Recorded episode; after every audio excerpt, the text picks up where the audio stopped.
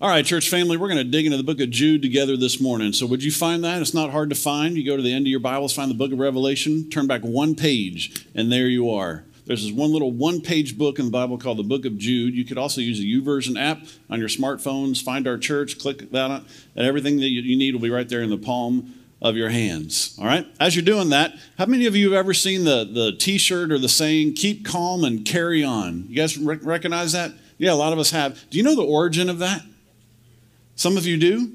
I did not. I was like, what's the origin of this? So I, I did a little digging. The origin of this is that the government of the United Kingdom created this, created these posters in 1939 to prepare their people for World War II. That's the origin of this. Keep calm and carry on. That was their motto during World War II. Now, of course, in America, we can take anything from Great Britain and mess it up, you know? And so we've created lots of t shirts and sayings, right? I like keep calm and eat bacon. That's a pretty good life motto, actually. My favorite two, I think, are on the right. Keep calm and I said keep calm, right? And uh, the kid's favorite is keep calm and na na na na na na na Batman, whatever that means. All right. But so we're thinking about keeping, and, and the reality is okay, the reality is where you and I choose to keep ourselves is one of the most important daily choices that we get to make. How you choose, or where, if you will, where you choose to keep yourself is one of the most important daily choices we get to make. Well, the Bible has some instruction for us on the number one place where you and I get to choose to keep ourselves. May I show you? Jude, verse 20. But you, beloved, building yourselves up on your most holy faith, praying in the Holy Spirit. Here it is. Keep yourselves in the love of God, looking forward to the mercy of our Lord Jesus Christ to eternal life. There it is. Well, if you're new to Trinity, uh, what we like to do is we like to take a passage of Scripture, treat it like a filet mignon, carve it up in a bite-sized chunks, chew on it, digest it, and do the next. Go phrase by phrase, all right? So that's what we're going to do with this passage together this morning. So let's do it. Let's go. But you, beloved, that's our first bite sized morsel right there. When the Bible says, but you, that's obviously in contrast to something that it was just talking about. So, Eric last week in his great sermon talked about these people who have crept into the church. They're divisive and they're destructive. They're like, you remember, like these hidden reefs he talked about, that, that you can't really see them, but they're destructive. They're like these waterless clouds. Remember, like those are the kind that are over my house for the past nine months, right? Waterless clouds. That they, they, they appear helpful, but they're really hollow, right? Those kind of people have crept into the church. In contrast to that, you be different. And remember that you are, he calls them beloved. You're loved. And that points back to Eric's first sermon a couple weeks ago, where he camped out on just verse one of this book. Spent the whole sermon on just one verse. Here's a verse, just to remind you what it says. To those who are the called, beloved in God the Father, and kept for Jesus Christ. So when you give your life to Jesus Christ, like all the children on stage did this morning, there are three truths about you. You are called, beloved, and kept. In other words, God called you. May I just say this to you plainly? If you have a relationship with God, it's because He called you into that relationship. He initiated it. That's what the Bible calls grace. It's God's loving initiative towards you. You are called. He called you to Himself and also you're beloved. I love reminding you of this that God loves you and there's nothing you can do about it. If you are in Christ, you are in a state of being loved by God that will never end. You're beloved in God the Father, and you're kept for Jesus Christ. God keeps you. Here's how Jesus put it in John 10. He says, I give them eternal life, and they shall never perish. No one will snatch them out of my hand. My Father who has given them to me is greater than all, and no one will snatch them out of my Father's hands. So, as the children did this morning, when you put your life into God's hands, you are literally, if you will, double gripped in the hands of God. So the issue then with your salvation is not how firm of a grip you have on God, but how firm of a grip God has on you. You are double gripped in the hands of God. And my neighbors and friends, all of you listen online around the world, He's got a good grip. You are kept by God for God. So now the question is okay, so what? So what that I'm called, beloved, and kept? Well, beloved, this passage says that we are, if you will, kept to keep. So let's go back. Here's the primary command in our, our passage today keep yourselves in the love of God. So keep calm and eat bacon. Keep calm and na na na na Batman, all right? I don't care about all the other stuff. The most important place where you and I need to keep ourselves is in the love of God because we are in the grip of God. We're in the hands of God. He just wants us to keep ourselves there, right? So, when, uh, just sort of meditating on this, thinking about the love of the Father and being in His grip, we could choose to be like a toddler throwing a hissy fit. You know, one of those toddlers that just throws a tantrum and you're in you're in daddy's arms, right? And you can cry about it and you can whine about it and you can try and wiggle out, but check it out. Dad's not letting go. Dad's got a really good grip on you. And he loves you no matter what, even when you're being a whiny brat. But you're not really making life super happy for him right now either, right? You could be like that in the Father's arms or you could be like this.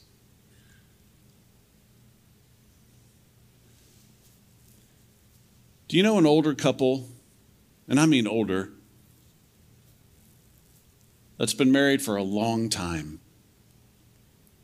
I mean decades, 60 years maybe.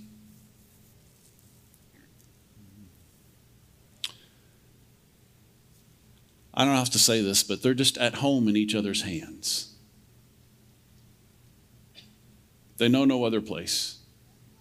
They're at home in each other's hands. They're comfortable there. You could also be like that. Matter of fact, the Bible talks about the metaphor of marriage as Christ in the church. He's the groom, we're the bride. You could also be like that, where you enjoy your relationship with the Lord so much, you're just at home in His hands. And you look forward to, to that time with Him. Here's how Jesus put it in John 15. He said, Just as the Father has loved me, I have also loved you. Abide in my love. So we are kept by God, but we also need to keep ourselves in the love of God. We are loved by God, but we also need to abide, to make our home, to remain and stay, keep ourselves in the love of God. That's our command. So then, okay, I get it. That's my command. How do I do that, Pastor? Well, I'm glad you asked. This passage tells us how. There are three uh, modifying participles. All right, I just busted out some junior high English class on you right there. All right, but there are three modifying participles in this passage that tell us how. So let's go back and look at them phrase by phrase. Here's the first way by building yourselves up on your most holy faith. Building yourselves up on your most holy faith. So let's digest this phrase. First, notice, please, you have to build yourself up. Nobody else can do this for you. You have to participate in this process of spiritual growth. I've been a pastor for 30 years. I've never seen one person grow spiritually by osmosis. You got to get involved. You have to spend time with God. You got to spend time in His Word. You got to spend time in His prayer. You got to spend time in His fellowship. You got to do church. You got to build yourself up. Don't you just wish you could go to the gym and sit there and watch all these other people work out and it would have an effect for you? But life just don't work that way. You got to participate in this process, bro. You got to build yourself up. And then notice it says, build yourself up on. Now we're getting down to the root of life. Now we're talking about your foundation. What are you building yourself up on? You could choose some of the stuff that the world offers fame, fortune, power, prestige, selfish ambition. But like Jesus said when he closed the greatest sermon in the history of the world, the Sermon on the Mount, he compared it to if you hear my words and obey them, that's like building your life on the rock. But if you hear my words and you don't obey them, that's like building your house on the sand. So, all these foundations that the world offers you fame, fortune, power, prestige, and the like, I just got one word for you, beloved. Hashtag sand. It's all sand. Instead, may I exhort you as your brother to build yourself up on your most holy faith. Now, what's that? Well, if you look back up in the book of Jude, back to verse 3, it tells us it says, The most holy faith is the faith that was once for all, all time, handed down to the saints. The faith that was once for all time handed down to the saints. And so, in this, I get to remind you about this book. May I remind you, okay? This book is the revelation of God. God chose, by his grace and his love, to reveal himself to us, and he revealed himself to men who, under the guidance and inspiration of the Holy Spirit, wrote down what God wanted them to write. They wrote down what God wants you to know about him, what God wants you to know about you, what God wants you to know about the past, the present, and the future. This is the revelation of God. They wrote it down and they spread it around. And other men because they loved this so much, meticulously and carefully copied it, and then they also spread it around at the risk of their own lives. And then those people meticulously copied it and spread it around at the risk of their own lives, and onward and onward from generation to generation. So now you have this handed to you. The revelation of God has been handed down to you at the cost of many lives because so many people in, in, the faith, we're standing on the shoulders of great men and women who, at the cost of their lives, made sure that you received the revelation of God. This is your book. This is your most holy faith. Build your life on this. Hashtag rock. This is your rock. All other ground is sinking sand. And this is the book of love. You want to keep yourself in the love of God? Build your life on the book of love. Makes sense. Secondly, how do you keep yourself in the love of God? By praying in the Holy Spirit. By praying in the Holy Spirit. Okay, what does that mean? Some people immediately say, well, that means praying in tongues. In my opinion, that's way too narrow and shallow of an understanding of that phrase. To pray in the Holy Spirit means to pray in partnership or in cooperation or uh, according to the leadership of the Holy Spirit. Because, beloved, you have to remember prayer is a two way dialogue, it's a two way conversation between your spirit and God's spirit. All right? Here's how the book of Romans puts it Why would you pray without the help of the Holy Spirit? The Holy Spirit is here to help you pray. And the same way Paul told the church in Rome, the Spirit helps us in our weakness. We do not know what we ought to pray for, but the Spirit Himself intercedes for us through wordless groans. So the next verse says that He who searches our hearts knows the mind of the Spirit, because the Spirit intercedes for God's people in accordance with the will of God. Okay, so here's how this works. The Bible says in 1 Corinthians 2 that no one knows the thoughts of a man except the man's spirit within him. And aren't you glad that not everybody knows all your thoughts, right?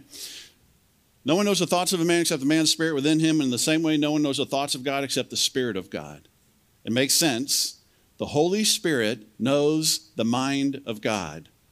The Holy Spirit knows the heart of God. And He also searches your heart. So when you pray, invite the Holy Spirit to help you pray because He knows the mind of God, He knows the heart of God, and He searches your heart. And so, in the communion between His Spirit and your spirit, there is some great prayer time because, and way too many Christians do this today, the only time they go to prayer is when they treat God like a vending machine, when it's like, God, give me this, and God, I want this. That's just a shallow prayer life. Instead, camp out in the throne room of God, cooperate with the Holy Spirit, spend enough time there to hear from the Holy Spirit what He wants you to pray about, because the Holy Spirit is going to guide you to pray about the things that God cares about, that God has a heart for. And when you pray in cooperation with the Holy Spirit, you're praying about what God has a heart about. And then when you pray what God cares about, then God moves. Ask God to do what God wants to do. Bam! Great stuff happens. That's praying in the Holy Spirit. And what's at the heart of God? It's love. God is love. What does God want to do? Show his love. So, how do you keep yourself in the love of God? You pray in the Holy Spirit. And here's the third and final way by looking forward to the mercy of our Lord Jesus Christ to eternal life. Whew, I love this. Looking forward to the mercy of our Lord Jesus Christ to eternal life. This is obviously talking about his return, the return of Christ. And that phrase, looking forward, means to earnestly expect. All right? It's, it's a confident expectation, it's anticipation out of expectation. There's another passage in Titus that uses similar language. This is what it says. Titus 2:13 looking for the blessed hope and glorious appearing of our great God and Savior Jesus Christ. See, this is what separates, this is our hope. Okay, if you're a believer in Jesus Christ, this is your hope. And this is what separates our hope in Christ from the world's hope that it has to offer. When the world offers you hope, let's just be honest, it's wishful thinking. The world's hope is, man, I hope that with Dak Prescott coming back today, that the Cowboys can find their offense again so we can win, right? That's wishful thinking. That's worldly hope. Biblical hope is different. Biblical hope is Jesus Christ is coming back. As surely as he came the first time, he's coming again. It's not a matter of if, it's just a matter of when. It's different. It's confident expectation, it's anticipation of a certain future. But the cool thing about biblical hope is it also has a present impact. Let me show you one more passage from the book of Hebrews. Check this out. God did this so that by two unchangeable things in which it is impossible for God to lie, we who have fled to take hold of the hope, there it is, that's us, set before us, may be greatly encouraged. Stop there. When you take hold of this hope that Jesus Christ is coming back for you, what's the present impact? You are greatly encouraged today. Now, I'm just going to tell you this because I'm your pastor and I love you. I've listened to many of you talk about how our country's going to hell. And I'm not saying I disagree with you, but a lot of you are really discouraged about what's going on in the world. May I remind you, as your brother, to flee and take hold of the hope that is set before you, that you may be greatly encouraged today. Jesus Christ is coming back. I was in my solitude time with the Lord this week. And, uh, well, okay. My doctor says, Sherm, you're a heart attack waiting to happen. All right? I've got heart disease. Some of you know that. And uh, so, so, that's never, sometimes when you have a disease, um, it's never too far from your mind. You live with it. It's like you have cancer. You just learn to live with it, right? And so I was in prayer this week and uh, just experiencing some tightness in my chest. And here's what the Lord spoke to me in my prayer time What are you worried about? Either you're coming to me or I'm coming for you. Are you with me? What are you worried about? Either you're coming to me or I'm coming for you. The end. It's the end of all worry. Our hope, when we flee to the hope of the return of Christ, it's the end of all worry, the end of all pain, the end of all sorrow, the end of all separation. And we are greatly encouraged today. Today. And then one more part of that verse. Can we go back to that verse in Hebrews? at the end of Hebrews 6. It says, We have this hope as an anchor for the soul, firm and secure. So, that's the last thing I want to talk about. As I was thinking about anchors, all right, one of you were kind enough to loan me your anchor off of your wall. Okay. I thought about anchors, right? What do anchors do? Anchors keep you there, right? Like you're out fishing, you're in the boat, you find the honey hole, right? There's a whole bunch of fish. You found the school. What do you want to do? You want to stay there. So you drop anchor because you want to stay there. This passage is talking about keep yourselves in the love of God. So, with this hope as an anchor for our soul, what do we want to do? We want to drop anchor in the love of God. We want to keep ourselves there. So, beloved, you are called, beloved, and kept so that you may keep yourselves in the love of God. May I exhort you, whatever you choose to do, keep calm and eat bacon, keep calm and nana nana Batman. Out of all the things you choose to keep, number one, please keep yourselves in the love of God by building yourselves up on your most holy faith, praying in the Holy Spirit, and by dropping anchor if you will, looking forward with earnest expectation to the return of our great God and Savior, Jesus Christ. Amen? Amen. Let's pray. And so, Father, first and foremost, I do want to just celebrate and thank you for being a gracious God, a loving God, who chose to reveal himself to us. I mean, you did it through your creation, you did it through your Son, you've done it through your scriptures. It is just awesome to know you. And I just want to thank you for all the men and women in our heritage who, at the risk of their lives, made sure that your truth was handed down from generation to generation. May this generation be faithful to do the same to the next. And so, Lord, today, for anyone listening, wherever they are in the world, online or here in this room, if, uh, if your heart has been stirred by the testimonies of those being baptized or by the Holy Spirit, by the scriptures, and you realize you're, you're, you have never made that decision to put your life into the hands of God, man, today's the day and now's the time. He has a strong grip and he's waiting for you. So maybe you could just agree with me in prayer. Something like this. You know, Lord, I, I don't know everything. My faith isn't perfect. I don't know all the Bible that I should, but Lord, here's what I do know. I know that you're real. I know that Jesus came he died on the cross for my sin in my place, and He rose again on the third day. And, and I know that He's coming back. And in all that is my salvation. And so, Lord, with whatever faith I have, with whatever knowledge I have, Lord, I believe. I receive this gift of eternal life. I put my life into your hands. Grip me for eternity, I pray. And now, Lord, as a kept one, I pray that I would keep myself in your love, that I would drop anchor in the love of God every day. And then the rest of my life would just simply be an overflow of my loving relationship with you. That beginning at home and my, with my classmates, my coworkers, my teammates, my neighbors, my friends, that they would see my loving relationship with you as just an overflow into my relationship with them.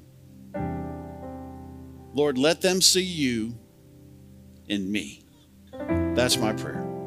For your great name's sake, we pray. In Jesus' name, amen.